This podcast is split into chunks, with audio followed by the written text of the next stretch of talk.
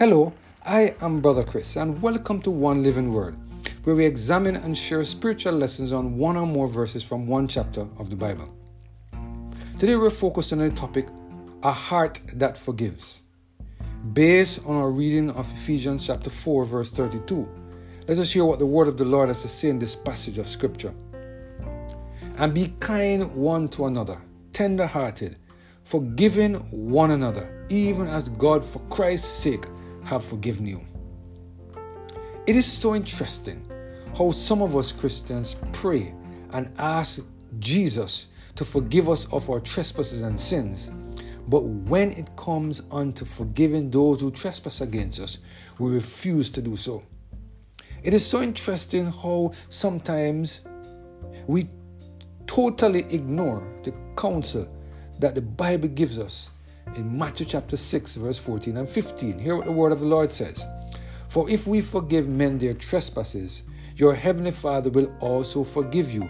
But if you forgive not men their trespasses, neither will your Father forgive your trespasses. It is as if God didn't even say a word to us. We hold those who have done us wrong in our heart. We refuse to remove the resentment we have in our heart towards them we find all sorts of excuses as to why it doesn't make sense to forgive them. And even though the Word of God says that He will not forgive us if we don't forgive others, we just seem to carry on smartly as if God had said not a word. I wonder how many of us realize that maintaining our position of not forgiving those who trespass against us will cause us to lose eternal life in holding on to the ill feeling that we have towards the person worth losing eternal life? Is our position worth so much that we are willing to throw away living for eternity so that we can save our pride by not forgiving those who have done us wrong? I'm not sure how many of us truly realize that we will not make it into heaven unless we forgive those who have done us wrong, while at the same time adhering to the counsel given by the Apostle Paul in Ephesians chapter 4, verse 32. Let us take a few minutes to meditate on what the Apostle Paul said in this passage of Scripture. And be kind one to another, tender hearted, forgiving one another, even as God, for Christ's sake, have forgiven you. Do you see the kind of things that God wants to, for us to do. It is out of the kindness of our heart that we would want to forgive those who trespass against us. It is out of a decision not to harbor negative feelings in our heart, which will propel us to seek to forgive those who trespass against us.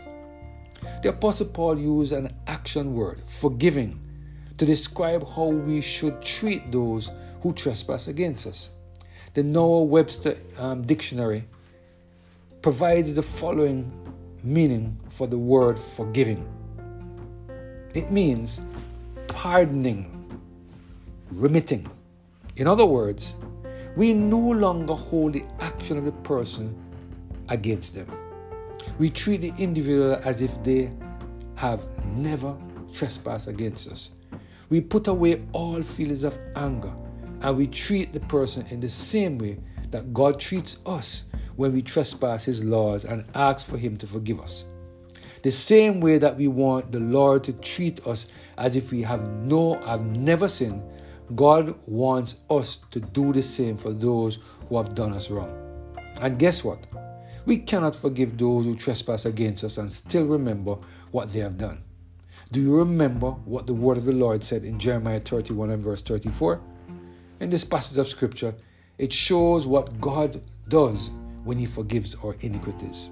And I quote, And when they shall teach no more every man his neighbor, and every man his brother, saying, Know the Lord, for they shall all know me, from the least of them unto the greatest of them, said the Lord. For I will forgive their iniquity, and I will remember their sins no more. A similar sentiment is echoed in Micah chapter 7, verse 19. He will turn again.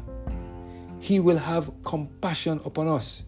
He will subdue our iniquities, and thou wilt cast all their sins in the depths of the sea.